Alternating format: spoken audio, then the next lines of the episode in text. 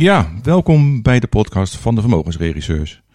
Wij zijn een onafhankelijk financieel advieskantoor voor pensioenen, vermogensplanning en financieringen.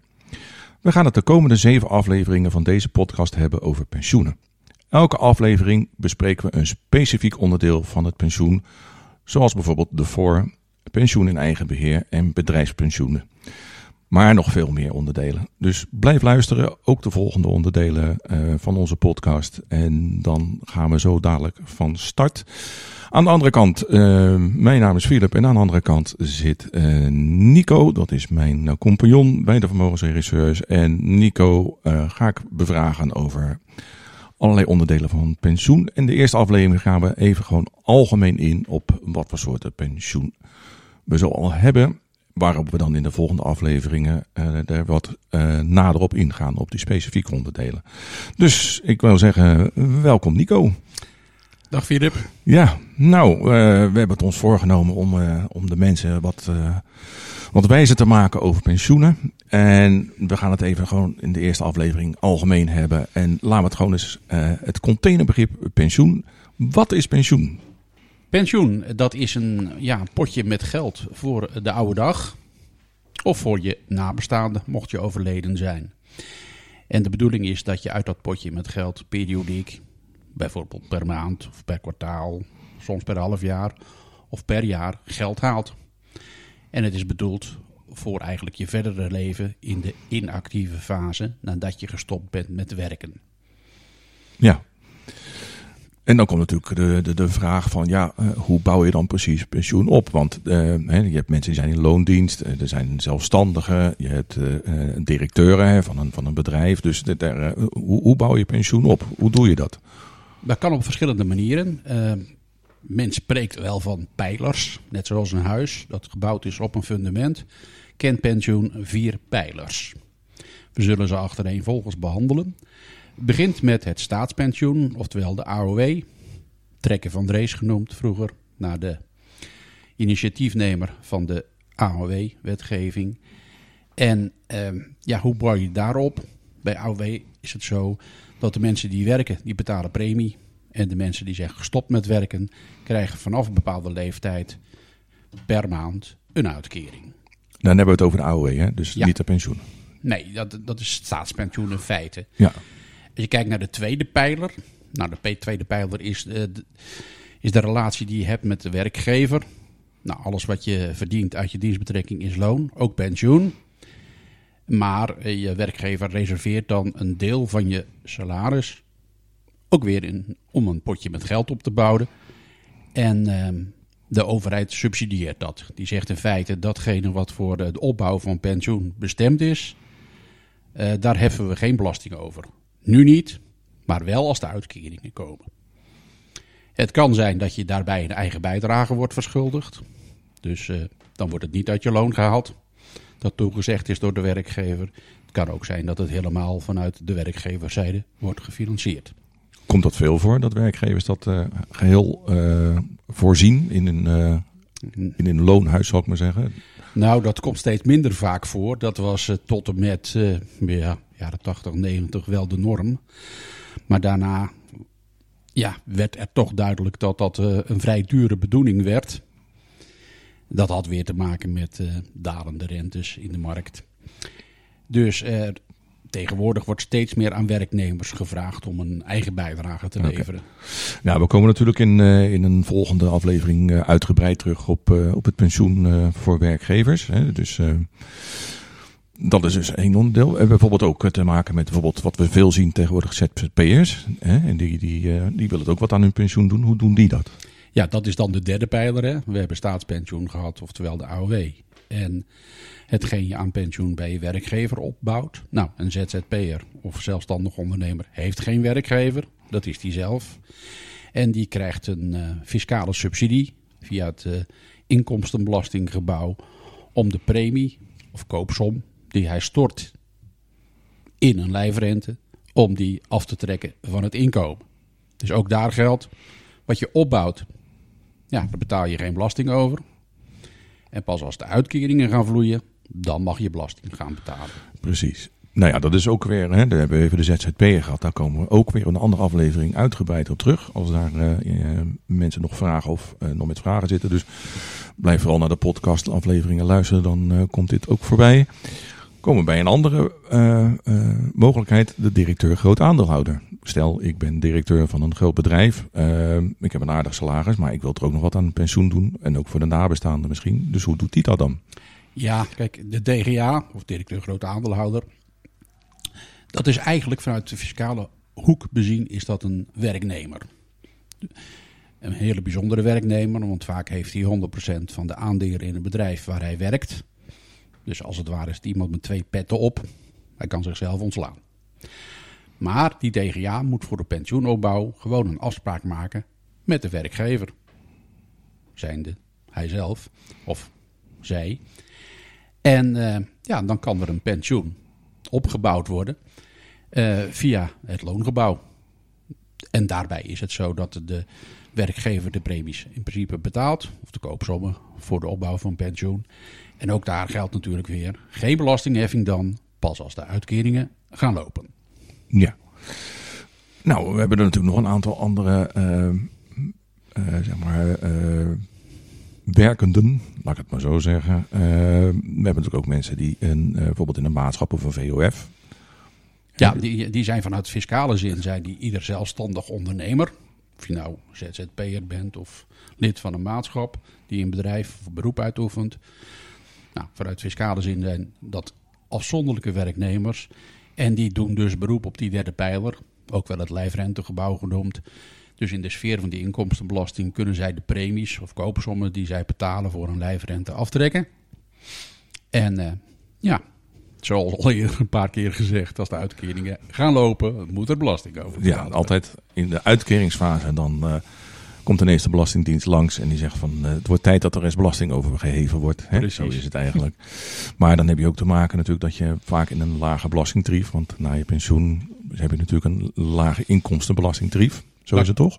Dat kan. Uh, als je heel veel opbouwt is dat niet zo, maar in de regel is pensioen, of dat nou via de lijfrente opgebouwd is of via het werkgeversgebouw, eh, is ongeveer berekend op 70% van het laatst genoten arbeidsinkomen in de actieve periode. Ja. We komen er allemaal nog op terug, al andere afleveringen zoals al gezegd. Dus uh, geen noten als ik denk van nou, het is me allemaal nog een beetje wazig of uh, nog niet helemaal duidelijk. We gaan daar weg nog wat dieper op in, op deze materie. Dan hebben we nog uh, het beroemde voor, hè, dus het fiscale oude dagsreserve. Daar is al het nodig over te doen geweest de laatste tijd. Dus wil je misschien ook nog even een korte toelichting op geven? Ja, dat is ook, ook weer een faciliteit voor zelfstandige ondernemers. Of je nou ZZP'er bent of lid van een maatschap, zelfstandige ondernemer is allemaal één pot nat in deze sfeer. Het wordt wel een fraai opgezette ramp genoemd. Want wat is er eigenlijk?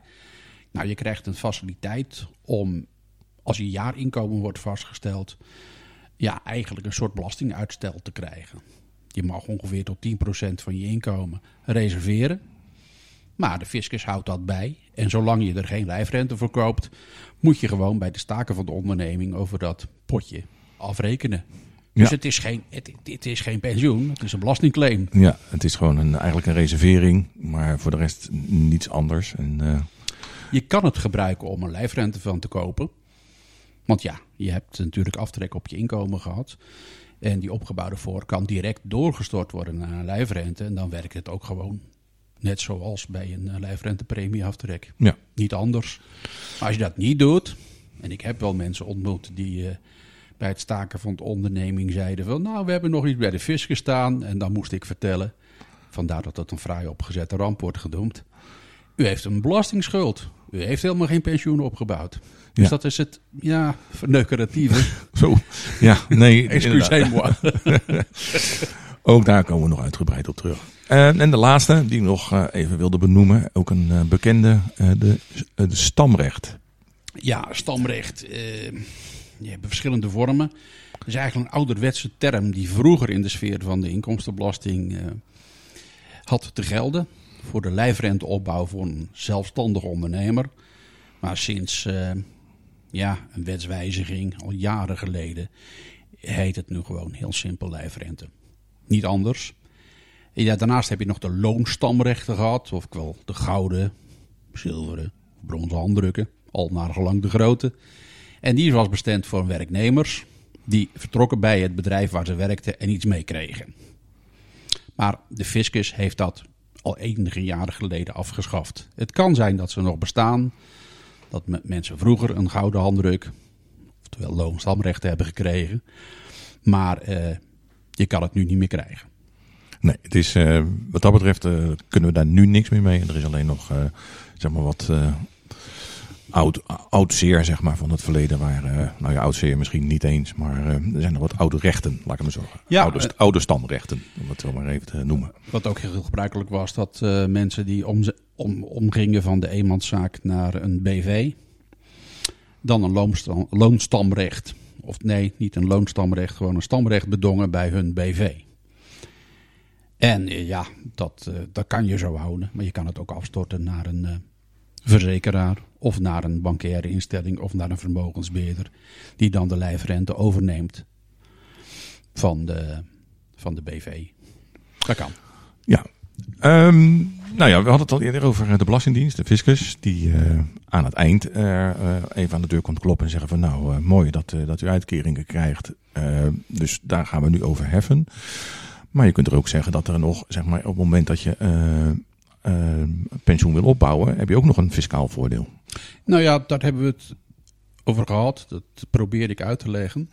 Dat, uh, dat de fiscus zegt in feite, alles wat je bestemt voor je oude dag, de premies die je betaalt of de koopsommen, die, die mag je of in de lijfrentesfeer van je inkomen aftrekken. Dat wordt dus niet belast. En in de pensioenopbouw wordt het niet meegenomen ter bepaling van je jaarlijks inkomen. Ja. Dus dat is een groot voordeel. En inderdaad, wat ook eerder aan de orde is geweest, uh, als je een hoog inkomen hebt, dan betaal je veel belasting. Dat is heel fijn. Ik bedoel, dan verdien je veel. Maar als je stopt met werk, is het in de regel is het inkomen wat minder hoog. En dan kan het zijn dat je in een gunstigere, oftewel lagere belastingsschijf valt. Dus dat, uh, dat is uh, prachtig. En daar wil de Belastingdienst of de overheid aan meewerken. Want die vindt het heel belangrijk dat de mensen voor hun oude dag of voor hun nabestaande een uh, voorziening opbouwen. Ja. Um, nou, dat is ook wel vaak de vraag die ik ook wel uh, veel hoor, is van, um, ja, ik heb iets aan een lijfrente gedaan uh, of ik heb een pensioen opgebouwd op een of andere manier. Kan ik dat tussentijds laten uitkeren? Want ik heb wel wat geld nodig, ik, ik wil misschien nog wel een reis maken of stoppen met werken, maar of kan ik het op een of andere manier opnemen, dat kapitaal wat ik heb? Kan dat zomaar? Nou, als je, als je lijfrentesfeer kleine kapitaaltjes hebt opgebouwd, mag je dat zonder boete, ik noem het maar een boete, afkopen. Maar dat gaat voor bedragen tot zo'n 4, 4.500 euro. En dan mag je ook geen andere voorzieningen meer hebben.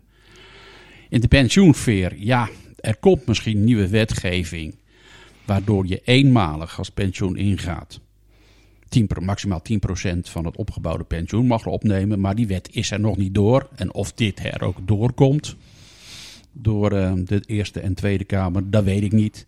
Dat is afwachten. Maar in principe, nu kan je pensioen niet afkopen. En als je het wel doet, dan krijg je gewoon een stevige boete. Dus punt 1, uh, eh, punt 1 wordt dan het hele bedrag in één keer in de belastingheffing betrokken, waardoor je in de hoogste tariefschijf valt. En punt 2 krijg je dan waarschijnlijk te maken met uh, wat men noemt bij de fiscus een, een revisierente. En dat als 20% van de uitgekeerde som. Nou kan het ook nog zo zijn dat de verzekeraar waar je pensioen hebt gesloten zegt: wij werken niet mee. Ja, dan gaat het hele feest niet door. En in de regel zal die uh, verzekeraar, of in de lijfrentesfeer de bank waarbij je die lijfrente hebt afgesloten, of de beleggingsonderneming waar je bent afgesloten ook zeggen van uh, dat kan niet. Nee. Um, ja, we gaan daar lekker snel doorheen, alle, alle onderwerpen. Maar dat is goed, want uh, moet het ook niet, uh, niet allemaal te ingewikkeld en te langdurig zijn. Want het is al lastig genoeg, al de materie. Um, een, een voorbeeld wat wij nog recent zijn tegengekomen bij, bij iemand. Um, een levensverzekering met een lijfrenteclausule. Je komt het wel vaker tegen uit onze praktijk dat uh, mensen ervan overtuigd zijn een, een mooie levensverzekering, een kapitaalsverzekering hebben opgebouwd en denken een aardig bedragje te krijgen als die polis afloopt en blijkt er een lijfrenteclausule op te zitten. Wat kun je daarmee? Nou, die lijfrenteclausule die betekent in feite dat je voor je het uitgekeerde kapitaal een lijfrente moet aankopen. Even naar de geschiedenis terug. En uh, die terminologie, die van levensverzekering met lijfrenteclausule of kapitaalverzekering met lijfrenteclausule, die dateert uit uh, de periode tot 1992. Want toen werd in de wet een lijfrente zo genoemd. Uh, is ook weer een simpel lijfrenteproduct in feite. Nou ja, ik noem het simpel. Met andere woorden, je stort een koopsom of je Betaalt stort premie. een aantal premies. Eigenlijk is een koopsom een eenmalige premie. En uh, als je het over meerdere premies hebt, ja, dan noem je het uiteraard premies. Um, als dat contract gesloten is, uh, premiebetalend voor 16 oktober 1990, dan heet het renteverzekering. Oftewel uh, kapitaalverzekering met lijfrenteclausule, beter gezegd. Als die nu tot uitkering koopt, komt, dan moet je daar een lijfrente voor kopen. Als je dat niet doet, ja, dan moet je over de afkoopsom belasting betalen. Het voordeel is wel dat er volgens mij dan nog geen revisie, rente aan de orde is. Met andere woorden, die, boete hoef je niet te betalen, maar je zit wel in de hoogste belastingsschijf. Waardoor het veelal niet aantrekkelijk is om. Uh, dat betekent in de praktijk dat je meer dan 50% van het kapitaal wat vrijkomt kunt, kunt afdragen aan moedertje staat. Om het zo maar ja, te zeggen. dat, dat, dat klopt. Kijk, de hoogste belastingtarief ligt iets onder de 50%. Maar Um, men gaat dan ook, um, een, ja, uh, voor betreft de ziektekostenverzekering, die uitkering meerekenen, waardoor je inkomensafhankelijke premie wat hoger wordt.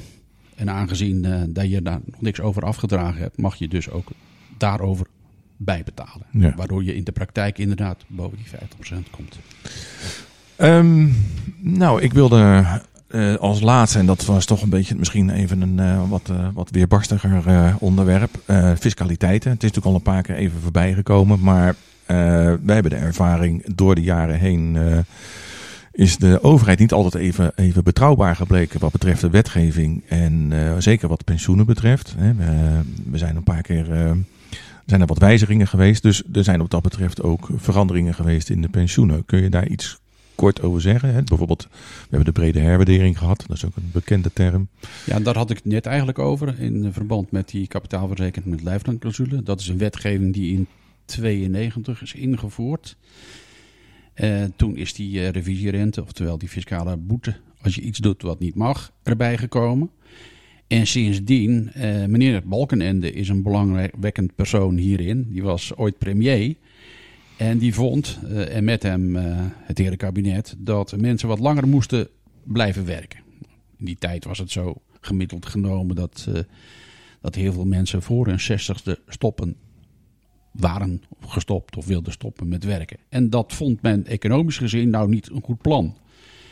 Dus men heeft voor betreft de lijfrentevoorwaarden gezegd, nou, je mag nog wel een lijfrente laten uitkeren, maar in principe mag dat pas niet als overbrugging na je oude dag, maar vanaf je oude dag. En wanneer is die oude dag er? Nou, als je de AOW-gerechtigde leeftijd hebt bereikt. Nou, dat was aanvankelijk leeftijd 65, vele jaren lang. En tegenwoordig is dat niet meer zo. Want uh, men kwam op het idee dat uh, wanneer de levensverwachting van mensen stijgt, dat de overheid langer AOW moet uitkeren. Dat was niet de bedoeling. Dus sindsdien heeft men die AOW-levensverwachting afhankelijk gemaakt.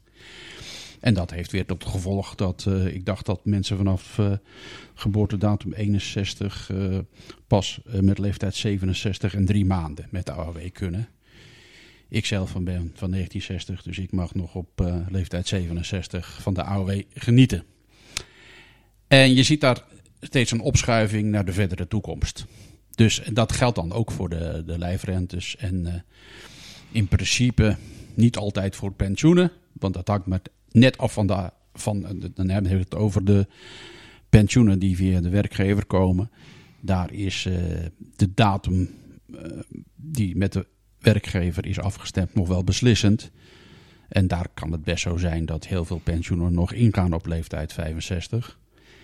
En uh, soms worden ze ook verschoven. naar uh, de AOW-gerechtigde leeftijd. Maar dat is niet altijd het geval.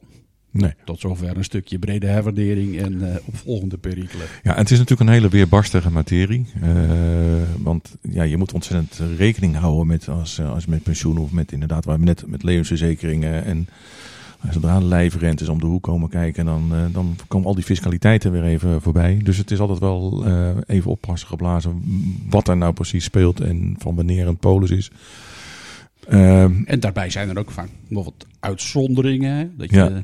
bijvoorbeeld tot en met 2013 opgebouwde kapitalen wel als overbrugging mag laten ingaan van heeft leeftijd 65 en soms weer niet. Dat is een weerbarstige materie. Daar heeft het ministerie van Financiën ook heel boekwerk van gemaakt van wat nu wel en niet mag.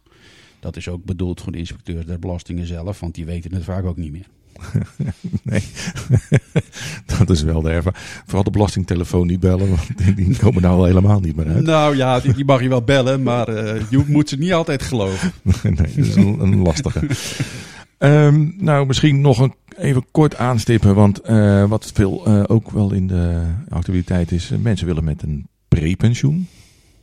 Dus ze willen zeggen, nou, ik wil misschien toch eerder gaan, gaan stoppen. En we zien steeds meer bij pensioenfondsen dat je toch op een bepaalde manier een prepensioen kan beginnen. Ja. Willen we daar nog wat over kwijt? Nou ja, dat geldt met name dan in de, de werkgevers-werknemersrelatie. Dat is die tweede pijler waar ik het over had.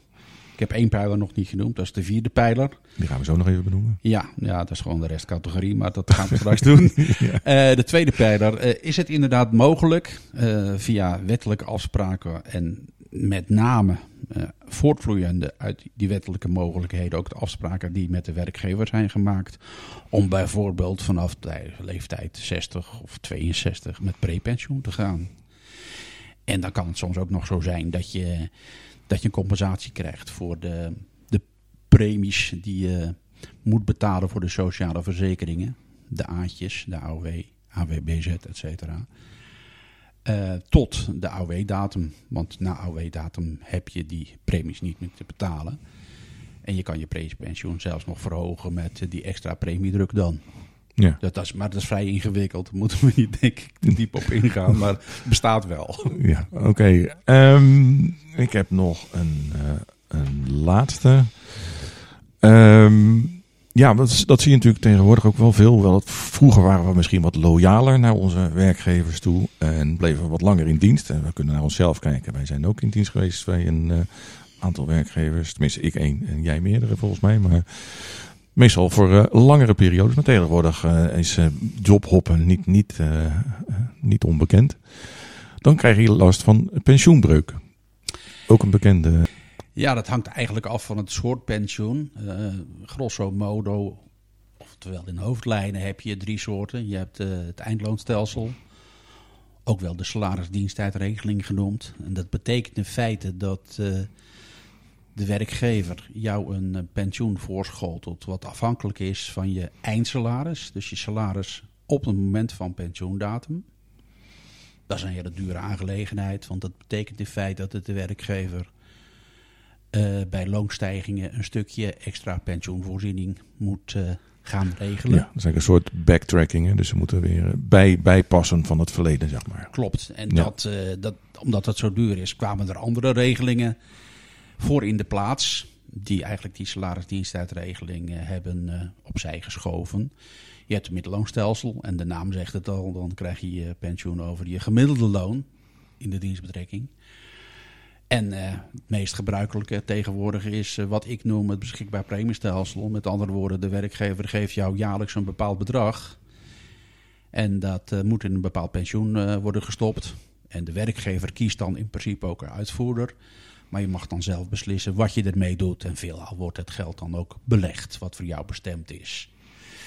Als je dan weggaat bij een werkgever, ja, dan is het uh, over en uit met de pensioenopbouw. Tenzij een nieuwe werkgever uh, je weer een uh, bepaalde som ter beschikking stelt ja. per jaar. Maar in, in, feite hou je dus iedere keer een plukje pensioen over. Ehm, soms kan de waarde wel meegenomen worden naar een nieuwe pensioen. Dat kan ook, ja ja, ja. klopt. Um, dus waardeoverheveling? Ja, want ja, nogmaals, die werkgever bepaalt bij welke Eh, of het wordt bij CEO bepaald, dat komt ook wel voor. Bij welke uitvoer dat, dat moet geplaatst worden. En uh, wil jij naar een nieuwe werkgever en die heeft een andere uitvoerder, dan kan je je opgebouwde pensioen soms meenemen. En soms is dat handig, soms is dat niet handig. Dat, uh, dat is afhankelijk van uh, de voorwaarden die hadden te gelden en die bij de nieuwe werkgever hebben te gelden. Dus dat is wel iets wat goed nagekeken dient te worden. Ja. Nou, uh, ik vind dat we wel aardig wat, uh, wat hebben besproken in, uh, in deze aflevering. Daar gaan we het ook nu even bij laten. Ja, ik zou die ja? vierde, vierde pijler nog even benoemen. Oh ja, sorry. jij, jij, hebt helemaal gelijk. Ik, ik ga te snel. De vierde pijler. Ja, nou de eerste pijler nog even recapitulerend is dus het staatspensioen, de AOW. Tweede pijler is hetgeen je via je werkgever opbouwt. De derde is de lijfrentesfeer. En de vierde is de restcategorie. Met andere woorden, het geld wat je bijvoorbeeld als reserve opbouwt in je eigen woning. Of je, je hebt beleggingen. Of je hebt spaargeld. Dat kan je natuurlijk gebruiken. Uh, ja, om, uh, om je in je inkomen te laten voorzien. Uh, mocht je gestopt zijn met werken. Ja. maar ja, of dat er is, dat is vers 2. Dat hangt af van, van heel veel verschillende factoren. Daar gaan we nu niet nader op in. Nee, dat, uh, nee, fijn nog even dat je het genoemd hebt. Ik was het inderdaad heel even vergeten. Maar uh, nou, mooie, mooie afsluiting Nico. We gaan uh, deze aflevering afsluiten. Um, nou, ik kan me voorstellen dat er al mensen luisteren en denken van nou, ik, interessant. Ik heb toch ja, daar wat vragen over. Nou, dat kan altijd natuurlijk. Um, we kunt naar de website van de Vermogensregisseurs. Dat is, uh, het adres is uh, devermogensregisseurs.nl. Daar kun je ook de, de podcast uh, vinden zelf. Dus die kun je vanaf daar ook luisteren. Um, en heb je vragen, dan kun je gewoon bij het contact blad kun je even een, onze mails sturen. En dan nemen we die vragen mee in, in de volgende podcast. Dus um, ik zou zeggen, ga even naar onze website devermogensregisseurs.nl en dan, dan kun je daar wat meer lezen, ook over pensioenen uh, overigens. En stel de vraag via de mail. Dat was het voor nu. Bedankt Nico voor je toelichting. Jij ook Philip. En uh, tot een volgende. Bye bye. Bye. Mama.